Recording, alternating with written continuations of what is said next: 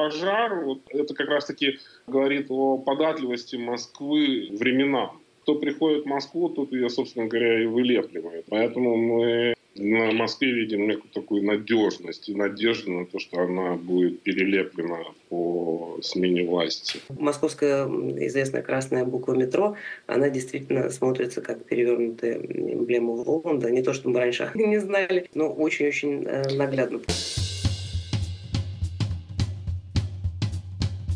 Станция «Вавилон». Художник и политика. История и цензура. Города и люди. Книги и достоинства. Пересечение границ. Хроники времен вторжения России в Украину.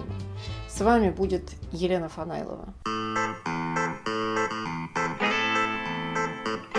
Михаил Лакшин и Михаил Булгаков. Появление новой экранизации «Мастера и Маргариты» Булгакова в кинотеатрах России вызвало настоящий общественный бум. Это реакции от восхищения до требований запретить фильм и даже покарать режиссера Михаила Лакшина, который живет в Америке и выступал с критикой российского вторжения в Украину. Причина популярности фильма – его эстетику и зрительские реакции обсуждают писатель Александр Ильичевский «Иерусалим» и журналист Татьяна Малкина «Москва».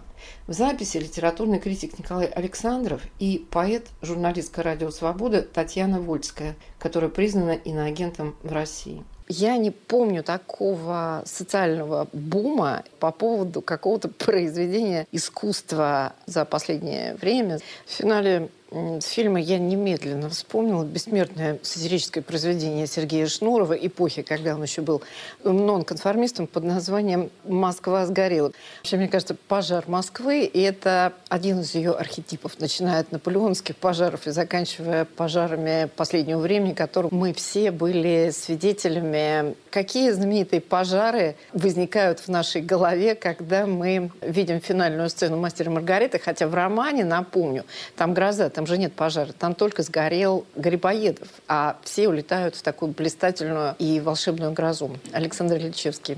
Москва горела не единожды на моей памяти, и самый вот, э, различимый наблюдавшийся пожар это был пожар манежа.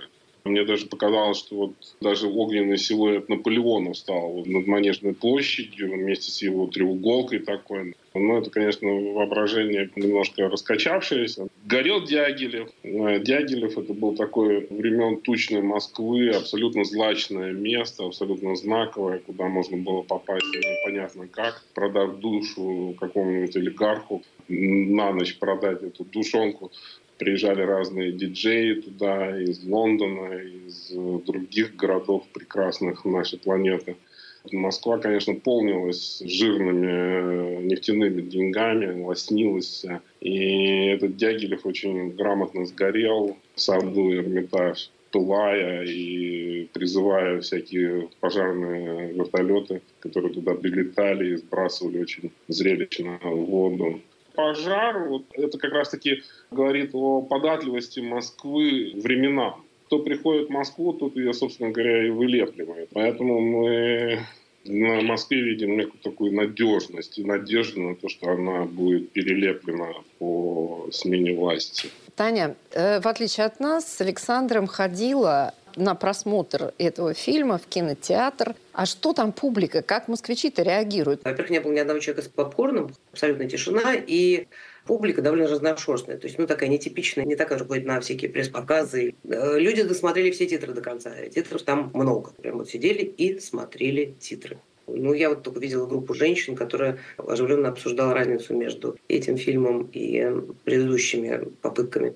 В нашем зале не было ни восторга, ни разочарования, но такая прям некоторая пришибленность. Сужу по тем репликам, которые я читала в интернете, просто переполнены социальные сети. Что людей-то так э, задело? Это разговор о свободе и цензуре? Это разговор о любви? Я очень много прочла еще, к сожалению, до просмотра, в частности, mm-hmm. и рецензий, и реплик, и криков, и воплей, э, от восторга до ненависти. Почему задел этот фильм? Кстати, я хочу тебя поправить, что тут недавно было некое кинематографическое произведение, которое имело большой социальный резонанс. Это было слово пацана «Кровь на асфальте». Очень много копий Ой, есть даже шутка по этому поводу, что теперь вот, когда «Мастер и Маргарита» сменил слово «пацана», теперь слоган будет «Мастер и Маргарита», двоеточие, «Кровь на асфальте». Ну, во-первых, я думаю, есть простое объяснение. Это один из самых читаемых романов. Он невероятно популярен, он э, разобран на цитаты, он многослоен. А во-вторых, те, кто следит и любит, все признают, что все предыдущие экранизации были неудачными. Ну, потому что экранизация «Мастера Маргарита» не может быть удачной. То есть это такая какой-то есть незакрытый гештальт. Плюс, мне кажется, российские зрители соскучились по хорошему кино, но не которое обязательно там сваты или сваты, э, и не про войну, да. Мне кажется, просто российский зритель недооценен. Ну и, наконец, э, это прям красиво, да, это такое необычное э, для российского кинематографа, непривычное по стилистике кино. И эм, это прям, ну, играет, мне кажется, значительную роль. Единственное кино, которое, пожалуй, мне напоминает это из российских фильмов, этот фильм, это «Капитан Волконогов бежал». Они даже по решению там, цветовой гаммы, по слегка стимпанковскому э, такому амбиансу действительно похожи. Мне ужасно жаль, что Волконогова так и не показали, и его видели только редкие, редчайшие а, обладатели заветной ссылки. Но понятно, что Волконогова и нельзя было показать. Это просто невозможно было уже там. Ну, потому что фильм об открытом терроре власти. Это фильм кровавый, да. фильм гораздо страшнее, чем «Мастер и Маргарита». Ну, очень много причин, по которым народ так э, кинулся смотреть. А почему э, так бурно обсуждают, и прям э, я вижу, какие-то люди ссорятся, прям друзья ссорятся. Почему так сильно обсуждают? Ну, очевидно, он куда-то попал. Ну и с учетом специфики текста и с учетом истории предыдущих попыток с ним что-то сделать в кино, здесь читается довольно большая дерзость, и мне кажется, люди прямо это чувствуют. Я почитала некоторые отзывы врагов этого фильма и режиссера э, Лакшина, которые требуют, э, ну, в общем, все стереть с лица земли, не знаю, смыть, запретить. Э. Меня изумляет это. Мне кажется, что э, практически все эти отзывы критиков, которые антилакшинские, они буквально как кальк копируют то, что мы видим в кино, а именно Массолит и его корифеев, мне кажется, вот эти все Латунские, Лапшонниковы, мне кажется, они узнали себя. Не только узнали себя, они еще увидели, как они безобразны, они пришли в ярость. Есть такой персонаж, даже не хочу называть его фамилию, такой немножко с капустой в бороде, состоявшийся автор «Русского мира», молодой, который написал уже, по-моему, три э, рецензии на этот фильм, довольно развернутые в своем телеграм-канале. Последнюю я прочла и в каком-то просто упоении впала. Он как раз совершенно не узнает себя ни в ком, но он пишет о том, что, собственно, кино рассказывает нам про агента Абвера, который вербует россиян, москвичей, которые должны разрушить, собственно, Москву и страну в интересах Абвера. Ну, вот как-то так. Да-да-да, иностранный агент Август Диль приехал к нам. Таня, если можно, сейчас я вот у Саши хочу спросить. Саша, ты же писал у себя в Фейсбуке, что вообще-то мастер в этом фильме – это не только Булгаков, к чему, в общем, прямая отсылка в облике Евгения Цыгановой во всей подаче и во всей истории, но, но мастер в этом фильме еще и один из э, молодых писателей, героев Булгакова, и это Максудов из театрального романа. Проблема романа – это обретение свободы мышления через обретение любви. Это такая парадоксальная вообще история, поэтому это ужасно популярно. А то, что угу. ты говоришь, это да, действительно, мне мастер видится здесь, в этом фильме, менее картонным, более близким булгаковскому как бы, образу э, подлинному писателя, э, образу Максудова из театрального романа. Максудов э, удался, по моему мнению, у Булгакова гораздо лучше, чем сам мастер. Вообще Цыганов блестяще совершенно играет. Мне очень нравится этот актер. У него есть какая-то манера показывания человеческого и человечности. Думаю, что обиды, которые мы наблюдаем в э, эфире Фейсбука и других социальных сетей, это обиды массовой культуры на подлинное восприятие романа. То есть любая глубокая вещь, да, ну вот что такое логос, да, самовозрастающий, это нечто, что, собственно, вот стихотворение можно прочитать два или три раза, и все это будут разные, собственно говоря, прочтения. Ну, по-хорошему, любой роман — это большое стихотворение. В булгаковской вещи происходит примерно то же самое.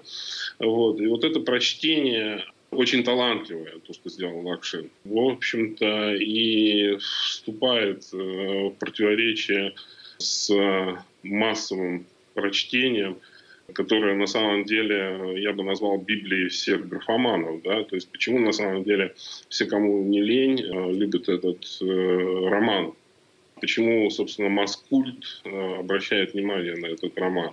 Да потому что это на самом деле некое такое повествование, которое говорит о очень э, проблематичной вещи. Мы все помним Максудова и как он сидит э, вечером за столом У него над головой лампочка, обернутая газетным листом, и он корпит, ну, в общем-то, над тем самым текстом, искрометным, который, в общем, стал театральным романом. Финал трагический у этого романа, и, как сказал один мой знакомый товарищ, вот, ты себе не представляешь, что те энергии, которые проходят через э, графоманов, они ничуть не менее мощные, чем те энергии, которые проходят там, через гения, ну, допустим, Пушкина. Силы могучие, да, что называется, задействованы в этих прочтениях. Один читает, собственно, как э, гениальное стихотворение, другой читает это как э, нечто, что потакает его беспомощность. Давайте мы посмотрим записи нашу коллегу Татьяну Вольскую. Она поэт, эссеист, иностранный агент, то есть подруга Воланда, Таня в Тбилиси. Собственно, вот о том, что ее персонально затронуло. Мы видим с птичьего полета, вот как сейчас за мной виден Тбилиси, вот также за героями время от времени видна вот эта Москва, вполне фантастическая. Мы замечаем довольно скоро, что вот эта советская символика, там масса звезд, э, физкультурники на этих звездах катаются, вот вся эта советская символика, она необыкновенно похожа на символику дьявольскую, потому что Воланд тоже окружен вот этими пентаграммами перевернутыми. Особенно ясно мы это видим э, после бала. Мы видим бесов не как отдельную группу, как часто это бывает в книге Булгакова, где мы видим их вот в этой нехорошей квартире, вот это отдельный мир. А в фильме эти миры смешаны. Бесы среди нас. Мы видим Геллу не обнаженной э, горничной в нехорошей квартире. Она сначала появляется перед нами провинциальной актрисой, необыкновенно амбициозной, которая хочет славы, знакомств, просит мастера куда-то ее провести, там, в ресторан, на джазовый концерт. И вдруг раз мы видим ее в свите Воланда. Она Гелла. В романе нет такого места, такого эпизода, где мастера допрашивают чекисты. После того, как э, Алаизи на него доносят, прельстившись его квартирой, мастера забирают именно туда и допрашивают его совершенно характерным образом. А это вы по заданию редактора писали свой роман. То есть явно пытаются сшить групповое дело. И эту практику мы прекрасно узнаем, что по протоколам тогдашних дел, что по сегодняшнему дню, с какой целью вы намеревались идти на акцию протеста, ну и так далее, с кем вы собирались он показывает вот эту вот связь времен, и это особенно жутко смотрится, потому что это мы видим не в архивах э, мемориала, это мы видим прямо сейчас, в реальном времени у нашей собственной двери. Бесы показаны симпатичными, что-то могущими, да, могущими творить какое-то благо – это великий соблазн. На самом деле, конечно, никакого блага они творить не могут, и мы, в общем, видим, что остается за ними. За ними остается пламя, пожар, и пусть любовники и соединены, но они соединяются после смерти. А Москва, которую нам показывают тоже в самом конце, вот эта самая Москва, отстроенная по сталинским лекалам, она пустынна и страшна и вообще, наверное, похоже на ад. Мы вернемся после объявлений. Говорит Радио Свобода. Круглосуточный прямой радиоэфир и аудиотека лучших программ и подкастов «Свободы» на YouTube-канале «Радио Свобода Лайв». Радио Свобода на экране твоего монитора, в твоем мобильном и в твоих наушниках – YouTube-канал «Радио Свобода Live». Твой YouTube обретает знакомый голос. Михаил Лакшин и Михаил Булгаков. Мастер и Маргарита на экране. Антитоталитарная утопия, стимпанк и кинокомикс. Тане Малкиной вопрос у меня в продолжении значит, нашего разговора, выступления Татьяны. А что узнаваемо? Таня говорит об узнаваемости Москвы, о том, что это, вероятно, Москва демоническая или Москва адская. Ну, я, напротив, вижу тут и Манхэттен в этих образах, причем, ну, такой комиксный из Бэтмена или какие-то прообразы Берлина, имеется в виду э, гитлеровский архитектор Шпеер и множество бумажной архитектуры. Здесь же вспоминается и неосуществленный дворец Советов. Э, Таня, это твоя родная Москва, вот ту, которую ты видишь в фильме? Ну, конечно, нет, хотя это та Москва, которая есть и наступает, и действительно, в конце концов, э, все помнят, э, очень похоже, кстати, на, на фильм так называемый «Зиккурат», построенный на Садовом кольце который прям как будто оттуда. И да, это похоже на архитектуру Третьего Рейха, и, безусловно. И это Иофановская Москва, которая планировалась, но как-то вот не сложилось. А там в этом смысле много всякой такой душераздирающей красоты, немного комиксной. Вот Нью-Йорк в минимальной степени приходит в голову. Там еще есть э, образ э, совершенно любимейшей Москвы, исчезающей, уничтожаемой, который, кстати, снимали, что характерно в Питере, как выяснилось. Такой нежный, грязный, э, с опавшими листьями, с кривыми тротуарами. И такой любимейший. Он там есть. И он как раз появляется всякий раз, когда появляется мастер и Маргарита это, да, и, собственно, все вокруг э, домика мастера и его полуподвальной квартиры. Э, все это как раз любимейшая Москва. Нет, пока Москву не удалось превратить в то, что мы видели в фильме. Я, кстати, хотела сказать, что вот сцена э, с сжиганием Москвы меня впечатлила почему-то наименьшим образом, абсолютно наименьшим. Во-первых, потому что Москва действительно не сгораемая, во-вторых, потому что нет, э, и в-третьих, потому что она противоречит, как мне кажется, такой финальной эмоции, которая у меня, ну, лично у меня возникала всегда в конце романа, потому что вообще финал ужасно грустный и печальный. Я не согласна с Татьяной Вольской, которая говорит, что от бесов нет блага, потому что, конечно, то, что они позволили мастеру Маргарите э, сбежать из этого мира, э, иными словами, умереть, это, конечно, было величайшее благо. То есть для меня финал романа – это монолог автора «О боги мои боги, как грустна вечерняя земля». Совершенно не шайка а прекрасных героев, которая стоит и удовлетворенно смотрит на э, сгорающий э, Готэм. Тань, а что вот насчет героев? Знаешь, мастер мне действительно показался великолепным. А насчет Маргариты, я не знаю, меня сейчас, наверное, убьют, заклюют и прочее. Снегирь великолепный, нечеловечески красивый, и это сложная работа. Я там вообще не увидела, честно говоря, никакой истории любви. Вот это, ну, вот то, что называется, извините, пожалуйста, за штамп химии, невзирая на то, что, как мы знаем, они любящие друг друга супруги. Но зато, мне кажется, великолепен был Пилат, совершенно роскошная есть маленькая, можно сказать, камео-роль Яны Секста, а именно медсестра в клинике Стравинского, а, Прасковья Федоровна, если я не ошибаюсь, какая-то чудесная, одно из самых поразительных мест в картине, мне кажется. Вот очень удачный, там, бездомный, например, прекрасная роль. Отличные массолитовские гады, э, Гуськов в роли барыни Магель совершенно великолепен. И не будем говорить еще кого, потому что уже некоторые в нем увидели неоспоримое сходство с главным кинематографистом России. Ну, вот мне кажется, линия мастера сильнейшая. На Берлиоз вот прекрасно, я сейчас вижу, как он прям падает, поскользнувшись на, на масле.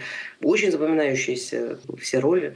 Даже Ермольник роли профессора Стравинского, у него там есть, не знаю, буквально трехсекундный э, миг, когда он настолько великолепен в роли, в роли вот такого обобщенного профессора, э, архетипического профессора Стравинского, что просто дух захватывает. Да, есть же еще такая линия, что всем не хватает, ну, считается, что всем не хватает Бегемота, Коровьева и Азазела. Не знаю, мне как бы их не хватает, но они уже были бы лишними. Ну и, конечно, огромное счастье, что кота не играет человек или кукла. Это приятно, потому что предыдущие итерации кота были решительно чудовищными. Не знаю, фильм я, наверное, схожу даже еще раз посмотрю, в отличие от вас на большом экране, потому что, возможно, я чего-то там не разглядела. Прекрасно, зато теперь э, московская известная красная буква метро, она действительно смотрится как перевернутая эмблема Воланда. Не то, что мы раньше не знали, не догадывались, но очень-очень э, наглядно получилось. Это блестящая метафора. И, в общем, тут нельзя не вспомнить о букве Z, о второй букве этой нашей печальной, мягко говоря, современности. Я предлагаю предлагаю посмотреть Николая Александрова, литературного критика. Пожалуйста. Кто такой Воланд, который в фильме появляется с тростью, с головой собаки? Но что это, собственно, такое? Это же Анубис, голова Анубиса. Воланд не князь тьмы, а скорее, да, действительно, египетский бог, властитель царства мертвых, но в то же время и последний судья, который решает, кому быть, а кому не быть. И весь фильм оказывается фильмом о суде и возмездии. Если посмотреть, что происходит с другими героями, а на самом деле в фильме всего два героя. Мастер Маргарита. Остальные погружены, по сути дела, в небытие. Это мир, это царство, в которое приходит Воланд, и есть царство мертвых. Здесь ничего не осталось, кроме лжи и страха. Единственное, живое, что осталось в этом мире, странным, очень странно сделанным. Об этом очень много написано, да, вот эти конструктивистские, например, отсылки и прочее, да, странный, руинированный, как-то странно создающийся город. Здесь ничего не осталось, кроме милосердия, которое иногда просыпается в людях. И одна из главных сцен, сцена бала, когда Маргарита, собственно, оказывается королевой бала, она не случайно появляется в костюме Изиды. Потому что, да, она дает надежду на некоторое возрождение, возвращение. И э, вот из этого царства мертвых выходят главные герои. Поэтому совершенно иначе воспринимается и сама книга, которая в финале появляется как пылающая книга, как совершенно удивительная метафора, которая отсылает нас уже к библейским мотивам. Как сказано в Талмуде и в Мидрашах, изначально Моисею Тора была дана не просто вот книгой, а текстом, написанным черным огнем по белому огню. Или, кстати говоря, белым по черному, потому что две версии существуют. В Мидрашах белым по черному, в Талмуде несколько по-другому. Это не просто роман, а это другой совершенно текст и другая книга. Для того, чтобы написать ее, человеку многим приходится пожертвовать. Об этом тоже Воланд говорит. Но для того, чтобы написать такого рода книгу, нужно многое принести в жертву. И мастер, да, действительно, приносит в жертву в этом фильме. И по существу этот роман превращается в некоторую очень важную заповедь, которая дается живым. И это заповедь, которая связана с истинной правдой и отсутствием страха. И когда Воланд в этом фильме пьет из черепа кровь и говорит, что он пьет за бытие, это очень важные слова потому что сам фильм говорит о небытии. Но я обращаю внимание просто в связи с этим на цветовую гамму романа, поэтому черный, белый, цвета чрезвычайно важны, так же, как и красный, жертвенная кровь, и серый цвет как смешение вот этого черного и белого, это в первую очередь, конечно же, цвет смерти то царство мертвых, куда приходит Воланд и откуда он выводит мастера и Маргариту, чрезвычайно важны. Если обращать внимание на эти детали, то само высказывание окажется совершенно другим. Да, это фильм о любви мастера и Маргариты. Но это еще и фильм о возмездии, о последнем суде, о том, что такое истинное бытие, и что, безусловно, подлежит уничтожению – поскольку является небытием, а что по-настоящему живет. Александр Ильичевский, есть какие-то реплики вот на то, что сказал Николай Александров, или какие-то мысли в этом направлении? Символика, вне всякого сомнения, я соглашусь э, со сказанным. Символика романа очень глубока. Но я подчеркну, что во всей этой символике, о которой говорит Николай Александров, нет Христа. Вот. Я считаю, что роман абсолютно попытка вот э, то, как я вижу, собственно, мастера Маргариту, то, как я вижу усилия мастера внутри романа, это э, такая опосредованная попытка Булгакова участвовать э, в Евангелическом кодексе. Потому что мы все помним, как Толстой с какой рьяным усилием переписывал Евангелие, с какой упорностью он это делал.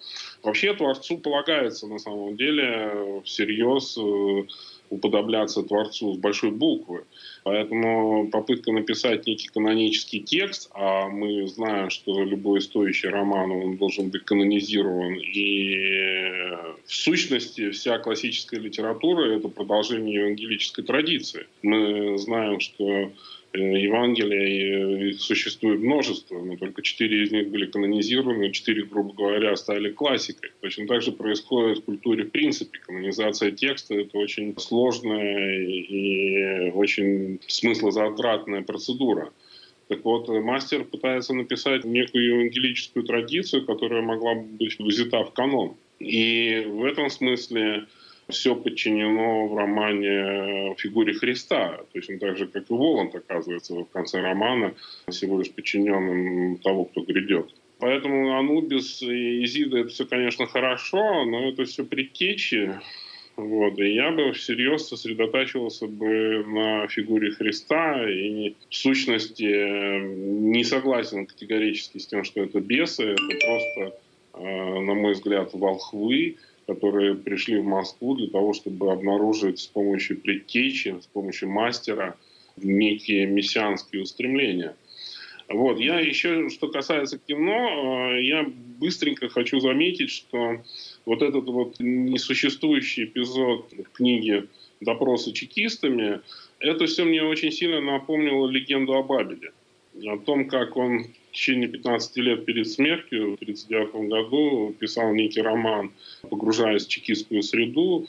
И, видимо, наверное, одна из версий, по крайней мере, его ареста заключается не в том, что он там перешел дорогу Ежову или кому-то еще, а в том, что он э, писал совершенно крамольную вещь и был расстрелян именно, то есть был в сущности расстрелян не Бабель, а был расстрелян его роман.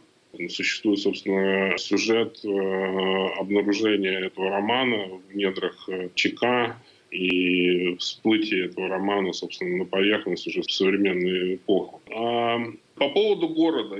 Дело в том, что, мне кажется, «Мастер Маргарита» э, — это арматура Москвы. Москва много раз горела и, соответственно, никогда не сгорит. Мне кажется, что Москва, она двоится, она двойственна. То есть это всего достаточно, там, я не знаю, проснуться рано утром в воскресенье и пройтись по улицам тогда, когда нет ни машин, ни людей и прочее.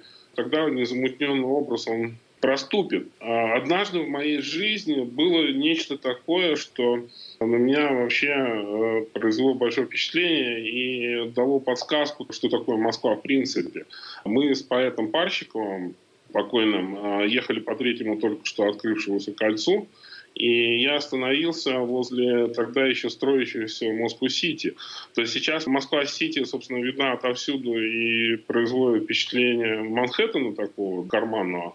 А тогда она строилась, и мы остановились на третьем кольце, бросили машину, и мы спустились вот для того, чтобы заглянуть в котлован, на месте которого будет возведено нечто новое, некая новая Москва. Это был котлован размером с бездну. Под дну этого котлована полз БелАЗ, вот этот могучий, собственно, самосвал, он казался просто игрушечной машинкой, а с каким-то скоробеем, каким-то таким жучком. На что Парщиков сплеснул руками и сказал, посмотри, здесь можно закопать всю Москву.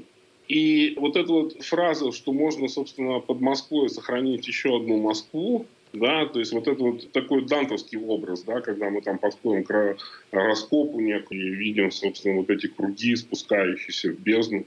Вот такой вот котлован содержал в себе будущность Москвы. И было очень-очень важно это прочувствовать. Саша, вот. давай сейчас к Иерусалиму вернемся. Вот если я правильно поняла, да. второй храм не разрушен э, в фильме, да, который разрушится а, потом это, исторически это, и так далее, и так далее. Очень важно вообще на самом деле понимать, вот когда нам показывают, собственно, иерусалимские сцены, нужно, ну, то, на что я обращаю внимание, это очень подлинный такой должен быть момент, ну, по крайней мере, человек, бывший в Иерусалиме, обратит на это внимание непременно. Вы понимаете, э, как вот различаются разные периоды э, градостроительства? Это, собственно говоря, способ обработки камня. И когда мы смотрим за спину Пилата и видим, собственно говоря, по оттенку, не всякого сомнения, иерусалимский камень, то и способ его обработки, средства труда же менялись, были, собственно, такие молотки, потом появились другие молотки, были такие методы применены в каменоломне, были другие методы применены в каменоломне. Так вот, да, не всякого сомнения, кладку, которую мы видим за спиной Пилата, это очень тонкая работа, она может быть датирована, да, действительно, вторым храмом. И этот второй храм, он великолепным образом показан в фильме то, что находится торжествующим образом на заднем плане. Мое ощущение Иерусалима, оно, в общем, не пострадало в этом отношении. И это большая заслуга, конечно, очень тщательной работы. Михаил Лакшин и Михаил Булгаков. Мастер и Маргарита на экране. С вами была Елена Фанайлова. Подкаст «Станция Вавилон». Слушайте новый выпуск каждую субботу в приложениях Apple и Google, в Яндекс Музыке, Spotify, а также на сайте Радио Свободы в разделе «Подкасты». Пока-пока.